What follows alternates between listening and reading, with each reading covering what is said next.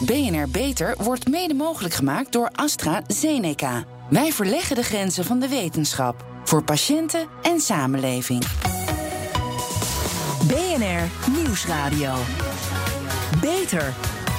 Harmke Pijpers.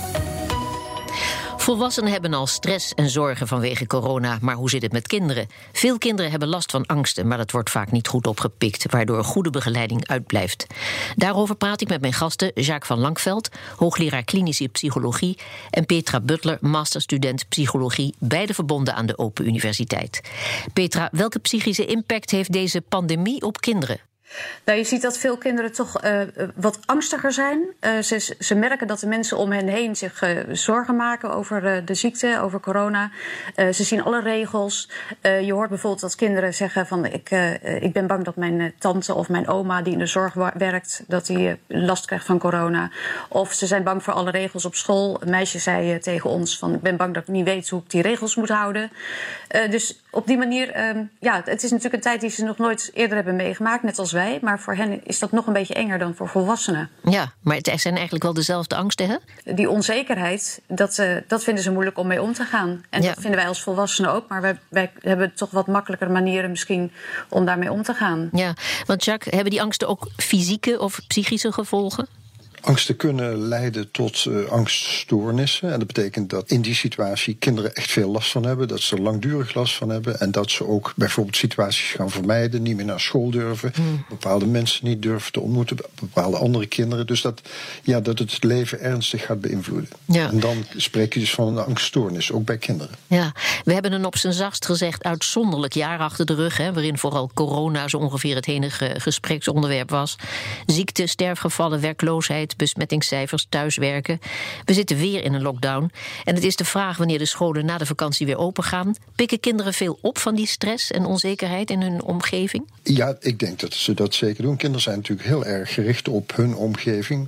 Uh, voor, voor hulp, voor begeleiding, voor steun, voor ja, richting geven. En uh, als mensen in hun omgeving daar veel mee bezig zijn, dan zijn kinderen daar ook mee bezig. Ik heb een kleindochter, die is nu net vier. Mm. En die weet wat corona is. Die praat erover en die is daar ook wel eens bang voor. Het klinkt ook allemaal heel logisch, maar is het te voorkomen? Ja, ik ben bang dat je deze situatie, die zo alomtegenwoordig is, dat je die niet helemaal van kinderen weg kunt houden. Daar krijgen ze mee te maken in meer of mindere mate. En het hangt dan ook een beetje van hun eigen gevoeligheid af of ze daar veel uh, last van hebben. Ja, we willen natuurlijk kinderen voor allerlei angsten behoeden, maar dat is in veel gevallen niet mogelijk. Petra, ook voor ouders hè, is het allemaal nieuw.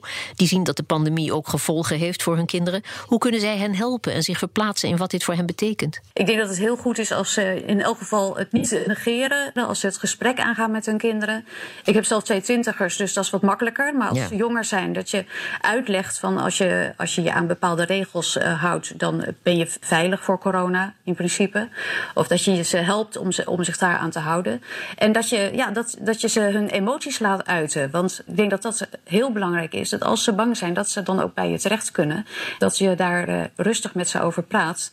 Zodat ze die emoties uh, niet binnen hoeven te houden. Want dan zie je dat het uh, gaat opbouwen. Ja, Jacques, uit onderzoek onder duizend kinderen en jongeren van uh, het MAUMC blijkt dat jongeren zich minder gezond voelen, slechter slapen, somberder zijn, meer last hebben van angst en boosheid.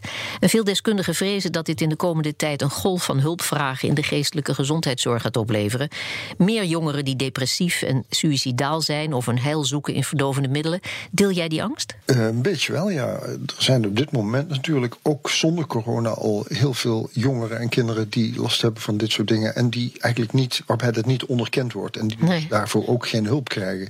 Ik vermoed dat de stress die dit allemaal oplevert, daar zeker geen positieve bijdrage aan zal leveren. Dus dat de kans dat er dat meer kinderen, meer jongeren daar last van krijgen en psychische problemen door ontwikkelen, die is ongetwijfeld groter dan uh, in de situatie daarvoor. Petra, verwacht jij een toename van angststoornissen en fobieën door de coronacrisis? In die zin, je ziet wel dat meer kinderen angstig zijn, ook kinderen die, eh, die bij ons uh, aan het onderzoek meedoen. Je ziet dat de kindertelefoon bijvoorbeeld veel meer gesprekken krijgt, doordat ze de kinderen thuis zijn en bepaalde angsten hebben. Of voor corona of voor situaties die thuis niet zo lekker zitten. Ik ben ook wel een beetje bang dat dat, dat, dat effect heeft. Ja. Er wordt nu ook veel, heel veel onderzoek naar gedaan. Hè?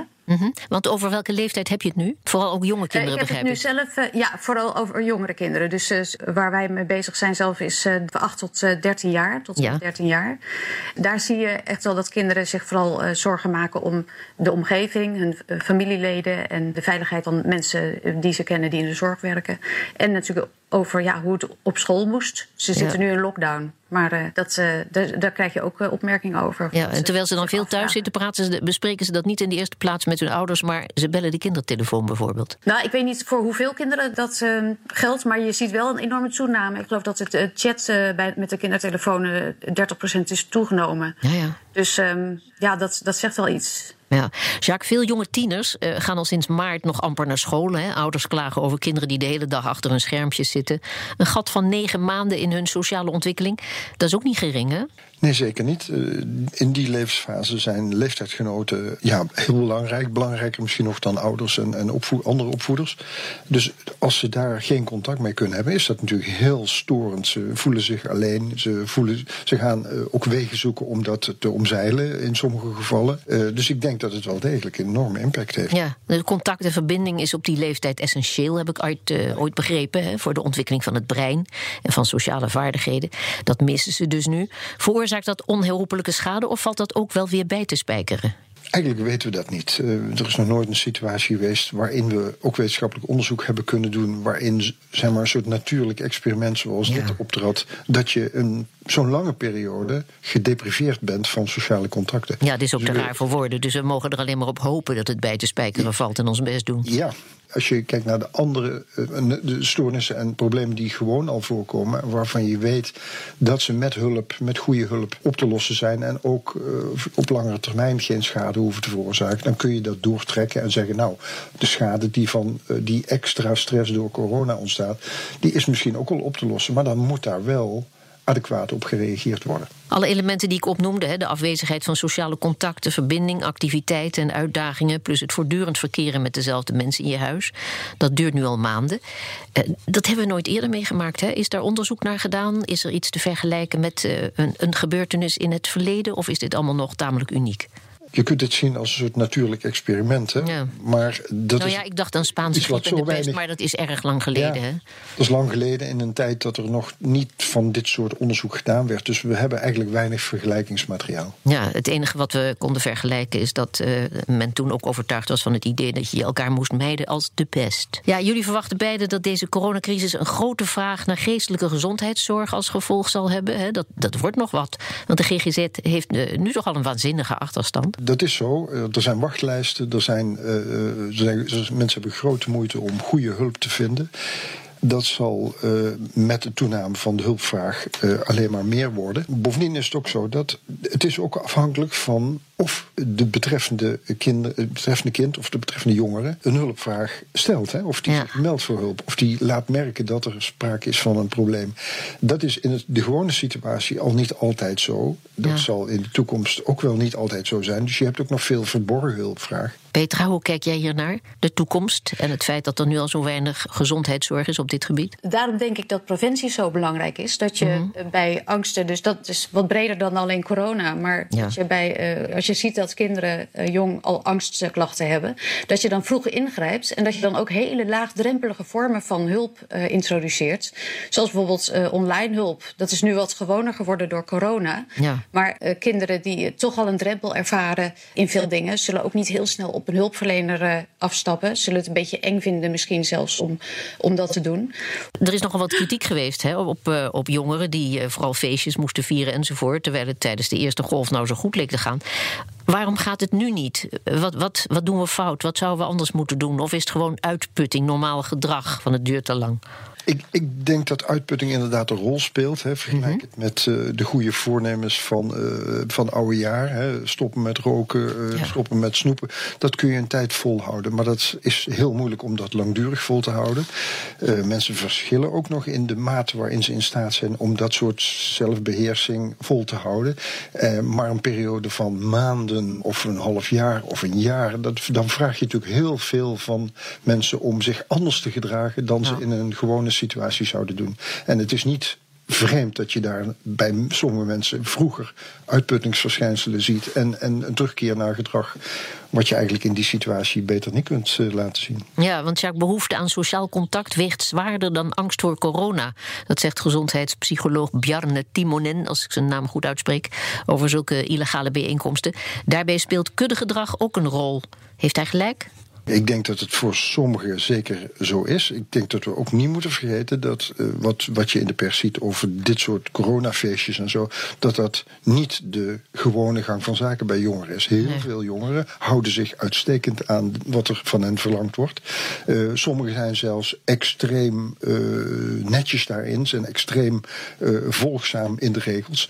Dus ik, ik denk dat je bij sommigen een eerdere uitputting ziet en dit soort ongewenste gedrag, maar bij anderen juist uh, die wat angstiger zijn, juist meer terugtrekken, uh, zich verder isoleren dan eigenlijk strikt genomen noodzakelijk is. BNR Nieuwsradio. Beter. Harmke Pijpers. 80% van de kinderen met angstklachten krijgt geen professionele hulp. 80%. Dat is een angstwekkend percentage. Hoe kan dat? Daarover praat ik met mijn gasten Jacques van Lansveld, hoogleraar klinische psychologie, en Petra Butler, masterstudent psychologie. Petra, niet alleen de coronacrisis veroorzaakt angst bij jongeren, ze kunnen op allerlei manieren en voor allerlei dingen en situaties angstklachten ontwikkelen. Dat hoort bij die levensfase en ook bij de eerdere levensfase. Maar hoe groot is het probleem? Nou, die 80% die je noemt, dat, dat is inderdaad, uh, dat was schrikken uh, om dat uh, te ontdekken. Maar ja. dat blijkt toch uit veel, ook in andere delen van de wereld, uit veel onderzoeken. Mm -hmm. Kennelijk is de, vooral bij kinderen die wat jonger zijn, de drempel nog erg hoog om hulpverlening in te schakelen. Ja. het is ook niet altijd in de buurt aanwezig. Nee, maar we hebben ook altijd het idee dat het een beetje bij die leeftijd hoort, hè? Ja, dat klopt. En er zijn ook bepaalde angsten die bij de leeftijd horen. Bijvoorbeeld bij baby's zie je dat ze, dat is nog wel heel jong, maar dan zie je dat ze bang zijn om om van hun verzorgers gescheiden te worden. Ja. En wat oudere kindjes die, die zijn bang voor onweer en uh, voor donker. Nou, als je tieners ziet, dan uh, ja, raken ze bang voor de dood of voor het krijgen van een ziekte. Dus er zijn bepaalde angsten die bij bepaalde leeftijdsfasen horen. Maar je ziet ook dat ze soms uh, langer duren dan ze zouden moeten duren. Mm -hmm. Of veel heftiger zijn dan je in de doorsnee groep ziet. Dus het is altijd goed om te, een beetje te vergelijken met de, de rest van de groep van die leeftijd. Als een ja. kind een angst heeft die helemaal niet bij de leeftijd past, of die veel heftiger is of langer duurt dan bij andere kinderen, dan is het toch wel goed om, um, om in te grijpen. Gebeurt dat voldoende? Want uh, heel vaak, dat zei ik al, denken vooral ouders toch dat het bij een bepaalde fase hoort. Maar ouders, leerkrachten en huisartsen, moeten die eerder hun hand uitsteken? Kunnen ze dat? Zijn ze daar voldoende alert op? Uh, ik denk dat het heel belangrijk is dat ze het doen. Maar ik denk dat ze nog niet uh, voldoende alert erop zijn altijd. Omdat toch heel vaak bij kinderen gedacht wordt... het gaat wel over. Ja. ik heb dat zelf vroeger ervaren. Dat, dat ik angsten had. Dat is dan wel 30 jaar geleden hoor. Maar dat ze zeiden het gaat wel over. terwijl ik later op, op tienerleeftijd zeg maar, last kreeg van angststoornissen en depressies. Maar je, praat, dus je, je praatte er dus wel over? Ik vertelde het wel. Maar op ja. den duur als ze dan zeggen van nou ach het gaat wel over. En ja, het werd een beetje als aanstellerij gezien, ja, ja. ook door de huisarts destijds. Dus ja, dan, dan stop je wel met praten erover. Ik denk dat als je kinderen niet erkent in hun angsten en daar rustig met ze over praat en ze helpt om ermee om te gaan, dat ze het dan gaan internaliseren, dat ze niet meer over praten en dat je het probleem dan alleen maar groter maakt. Ja, ja kan elk kind een angststoornis ontwikkelen of zijn er factoren die het ene kind daarvoor gevoeliger maken dan het andere? Uh, ja, die zijn er zeker. Er zijn, uh, je, je, hebt kinderen met uh, enorme verschillen in temperament om te beginnen. Uh, er zijn kinderen die veel gevoeliger zijn voor prikkels, voor externe prikkels. Er zijn kinderen die veel gevoeliger zijn voor negatieve emoties en daar moeite, meer moeite hebben om daar uh, mee om te gaan. Uh, er zijn kinderen natuurlijk die in heel verschillende levensomstandigheden zitten. Sommige kinderen leven in situaties waar veel meer stress is dan in andere, dan andere situaties. Dus er zijn nogal wat factoren die kunnen meespelen bij het wel of niet krijgen van zo'n probleem. Ja, Peter, het is belangrijk om vroegtijdig hulp en begeleiding voor deze groep kinderen te zoeken, zeg jij. Uh, omdat de gevolgen vaak doorwerken tot op volwassen leeftijd. Waar hebben we het dan over? Wat voor gevolgen hebben we te, zijn dat dan? Nou, als, je, als kinderen dus angsten hebben die, die te heftig zijn voor hun leeftijd en je laat dat gewoon bestaan, dan is de kans groot dat, ze, dat het van kwaad tot erger wordt. Hm. Um, en dat er dus een angststoornis kan ontstaan. Een dwangstoornis zie je ook, uh, of een depressie. En je ziet ook dat uh, mensen die nu verslaafd zijn, jongeren die nu verslaafd zijn, een deel van hen zegt: Ik was als kind al heel bang. En dat zij dus die angsten erger zijn geworden. En dat de verslaving een soort zelfmedicatie is. Ja, ja. Maar zeggen de cijfers, minimaal 5% van de kinderen heeft een angststoornis. 70% daarvan krijgt geen professionele hulp. Hoe kan dat? Wordt het niet herkend? Ja, voor een deel is het zo dat het niet herkend wordt. Ja, en ouders proberen hun kind vaak te beschermen. Hè? Gaan, gaan dan dus niet naar een arts. Um, vinden het vaak zelf ook moeilijk om die stap te zetten, omdat, dat, uh, omdat ze soms denken van ja, heb ik het zelf fout gedaan? Jacques, is angst definitief te verhelpen of wordt dat gevoel bij een kind dat al angstig is voortdurend getriggerd? Nou ja, angst is op de eerste plaats een heel gezond gevoel. Hmm. Angst helpt om je uh, jezelf uh, voorzichtig te gedragen in situaties waarin gevaar dreigt. Dus het is niet zo dat je angst uh, helemaal weg moet hebben. Waar het om gaat is dat angst niet een te groot beslag legt op je, op je leven. Dat je niet te veel dingen moet, ja, achterwege moet laten of moet vermijden omdat je bang bent. Dus dat het ja, allerlei negatieve effecten heeft. Angst als zodanig is niet dysfunctioneel, maar angst hebben in te veel situaties, te langdurig of te heftig, dan wordt het lastig zeker als je leven erdoor bepaald gaat worden. Ja, Petra, voor kinderen met milde angstklachten is er online training Leer te durven ontwikkeld. Ja, dat vind ik een mooie titel. Maar vertel, hoe ziet die training eruit? Dat is een training die heel speels is opgezet en uh, laagdrempelig en die helemaal online te volgen is. Er wordt nu ook uh, onderzoek naar gedaan. De training bestaat al in groepsvorm, dus uh, live zeg maar. Maar om die drempel nog lager te maken, is die nu zeg maar in een online versie gemaakt. De kinderen die leren dan als detectives hun eigen angst op te sporen en aan te geven hoe ernstig die zijn. En ze leren dan stap voor stap om die angsten te, ja, zichzelf te confronteren met die angsten. Omdat ja. vermijden het slechtste is wat je kan doen, maar dat is wel je natuurlijke neiging. En in de training leer je om stap voor stap toch met je, met je angsten geconfronteerd te worden. Ja, en dat begreep dat ik ook van nog. zijn. Dat kan op allerlei dingen worden toegepast. Ja, en ik begreep ook dat ouders geen uh, grote rol hierbij hoeven te spelen. Dat vond ik opmerkelijk, want een kind heeft toch de veiligheid en bevestiging van een uh, volwassen begeleider nodig, denk ik dan. Of moeten ouders zich hier jou nou juist uh, nadrukkelijk niet mee bemoeien? Nou, het zit er een beetje tussenin. Het is niet zo dat ze zich helemaal niet mee moeten bemoeien. Want -hmm. wat je zegt, de, hun nabijheid is juist heel belangrijk. Maar in principe kan het kind met de begeleiding via de mail deze training zelf doorlopen. Ja. En dan kan het zijn, en dat hangt natuurlijk ook van het kind af, dat het soms een uh, porretje nodig heeft om, uh, om die uitdaging aan te gaan die ja. nodig is voor de training. Maar in principe kunnen ze het aan met de begeleiding. Ja. En Jacques, jullie verrichten er ook een studie naar. Wat willen jullie daarmee bereiken? Uh, we willen daarmee onderzoeken of het inderdaad mogelijk is om hele ja, belangrijke vermindering van klachten te bereiken op deze mm -hmm. manier. En om te laten zien of dat ja, stand houdt en of het ook na langere tijd positief werkt. En het brengt natuurlijk uh, mogelijk in beeld hoeveel groter de behoefte is aan psychische hulp dan we nu al weten. Het gaat om 80% nu. Uh, ja. Wat is het verwachte percentage of vraag ik nu iets totaal onmogelijks? Nou, strikt genomen kun je daarmee niet uh, de, de prevalentie, zoals dat dan heet, aantonen. Want daarvoor zou je een goed zicht moeten hebben op wat er in die hele bevolkingsgroep van die leeftijd gebeurt. En wat we natuurlijk kunnen doen is kijken of het effect bij de kinderen die zich aanmelden voor de training, of dat goed is en of dat stand houdt. Ja, dan tot slot nog. Welke tips zouden jullie opvoeders meegeven voor de komende maanden, zolang de pandemie nog niet is bedwongen en ook kinderen nog met de maatregelen te maken hebben? Ik zou tegen ouders zeggen: uh, ga eens af en toe met je kind zitten. Uh, praat erover hoe het zich voelt. Praat erover hoe het, uh, ja, hoe het omgaat met al die dingen die het hoort in de media over corona. En praat over hoe het aankijkt tegen de eigen situatie en de situatie van de mensen om het kind heen. Ja, en Petra? Ja, ik, ik, denk dat het uh, goed is uh, om, uh, als het te erg is, de, de angst, om dan het kind te vragen of het mee wil doen aan zo'n training als leer te durven of een andere training. En zodat het wat extra hulp krijgt om daar overheen te komen. Oké, okay, dankjewel.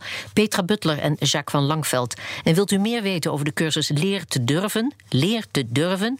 Kijk dan op onze website www.bnr.nl/slash beter. Zorgvernieuwers. In ziekenhuizen en universiteiten wordt volop gewerkt aan innovaties die het leven van de patiënt en het werk van de arts beter maken. De stap van angst naar stress is snel gemaakt. De Wereldgezondheidsorganisatie ziet stress als de gezondheidsepidemie van deze eeuw. En hoe verminder je stress? Inderdaad, nestel je in je comfortabele stoel, muziekje op en ontspan. Ja, health tech startup Alpha Beats zorgt dat dat nog ontspannender kan met gebruik van technologie. Han Dirks, hoe werkt jullie oplossing aan het verminderen van stress? Vertel. Onze oplossing uh, werkt uh, door middel van, van jouw eigen persoonlijke biosignalen. Die, die meten wij. Kan via je telefoon of een andere uh, wearable zijn, zoals een smartphone. En die biosignalen die gebruiken wij als input voor ons algoritme wat we ontwikkeld hebben. Mm -hmm. En dat algoritme dat tweakt jouw eigen favoriete muziek. En wat we eigenlijk doen, is op het moment dat jij je gaat ontspannen en wij meten dat jij jouw lijf toch aangeeft dat je meer gespannen bent, dan passen wij de muziek aan. En het interessante is op het moment dat jij dus meer gespannen bent, dan wordt die kwaliteit van die muziek eigenlijk net wat minder mooi. Ja valt jou zelf niet op, alleen jouw hersenen wel. En die denken natuurlijk, hey, ik, wil, ik wil die muziek waar ik zo van hou, die wil ik zo mooi mogelijk krijgen. En wat, wat we zien, dat hebben we onderzocht, is dat we in staat zijn om drie keer zo, zo effectief jou te laten ontspannen met je eigen favoriete playlist. Dus geen ja. dolfijngeluidjes, geen oerwoudgeluiden, maar gewoon jouw eigen favoriete uh, oh ja. muziek. Of voor voortdurend branding, ook zo vervelend. Uh, Verschrikkelijk. Je, je zegt, je zegt, ik heb het zelf ook, heb het zelf, we hebben het onderzocht, heb je het ook op jezelf toegepast? Han Dirks, waar leidde ja, dat ja? Zeker, ja, zeker. Kwam daar een enorme nee, wansmaak zijn... uit tevoorschijn waar je erg rustig van? Vertel. Nee hoor, nee, nou, het, het, uh, wat we als basis gebruiken is eigenlijk al de, de helende werking die muziek heeft. Hè. Als jij wil sporten, dan draai je bepaalde muziek. Omdat je in een bepaalde uh, sportmodus wil komen. Als je, als je energie wil krijgen, draai je bepaalde muziek. En dat zie je met ontspannen ook. De hmm. ene houdt van Sting, de ander houdt van Frans Bauer. En dat is allemaal goed. Uh, en wat wij doen, wij zetten daar eigenlijk een multiplier bovenop. Ja. en dat hebben wij onderzocht, natuurlijk bij onszelf, maar ook klinisch. Samen met de Universiteit Tilburg en met Philips.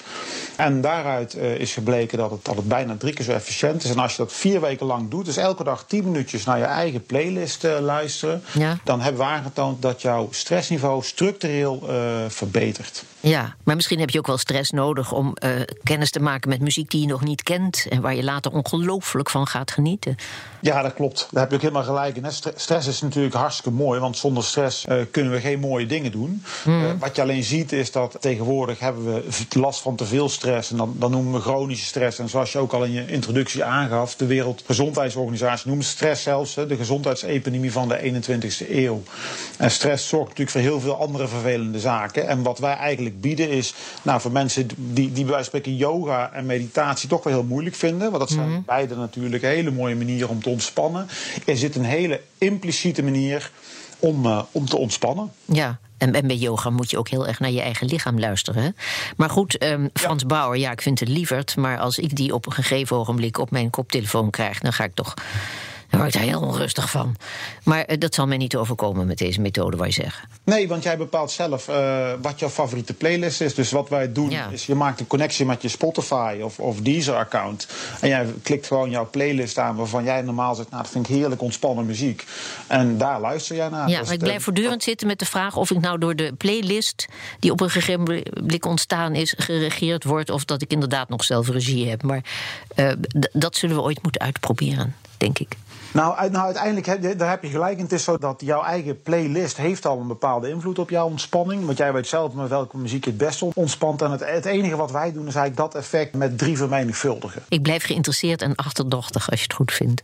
Uh, we spreken elkaar misschien ooit nog. Uh, bel me eens als we wat verder zijn. Ik vind het interessant. Hartelijk dank, Han Dirks. En tot zover deze uitzending van BNR Beter. Op bnr.nl slash beter is deze uitzending terug te luisteren of on demand via de BNR-app en Spotify.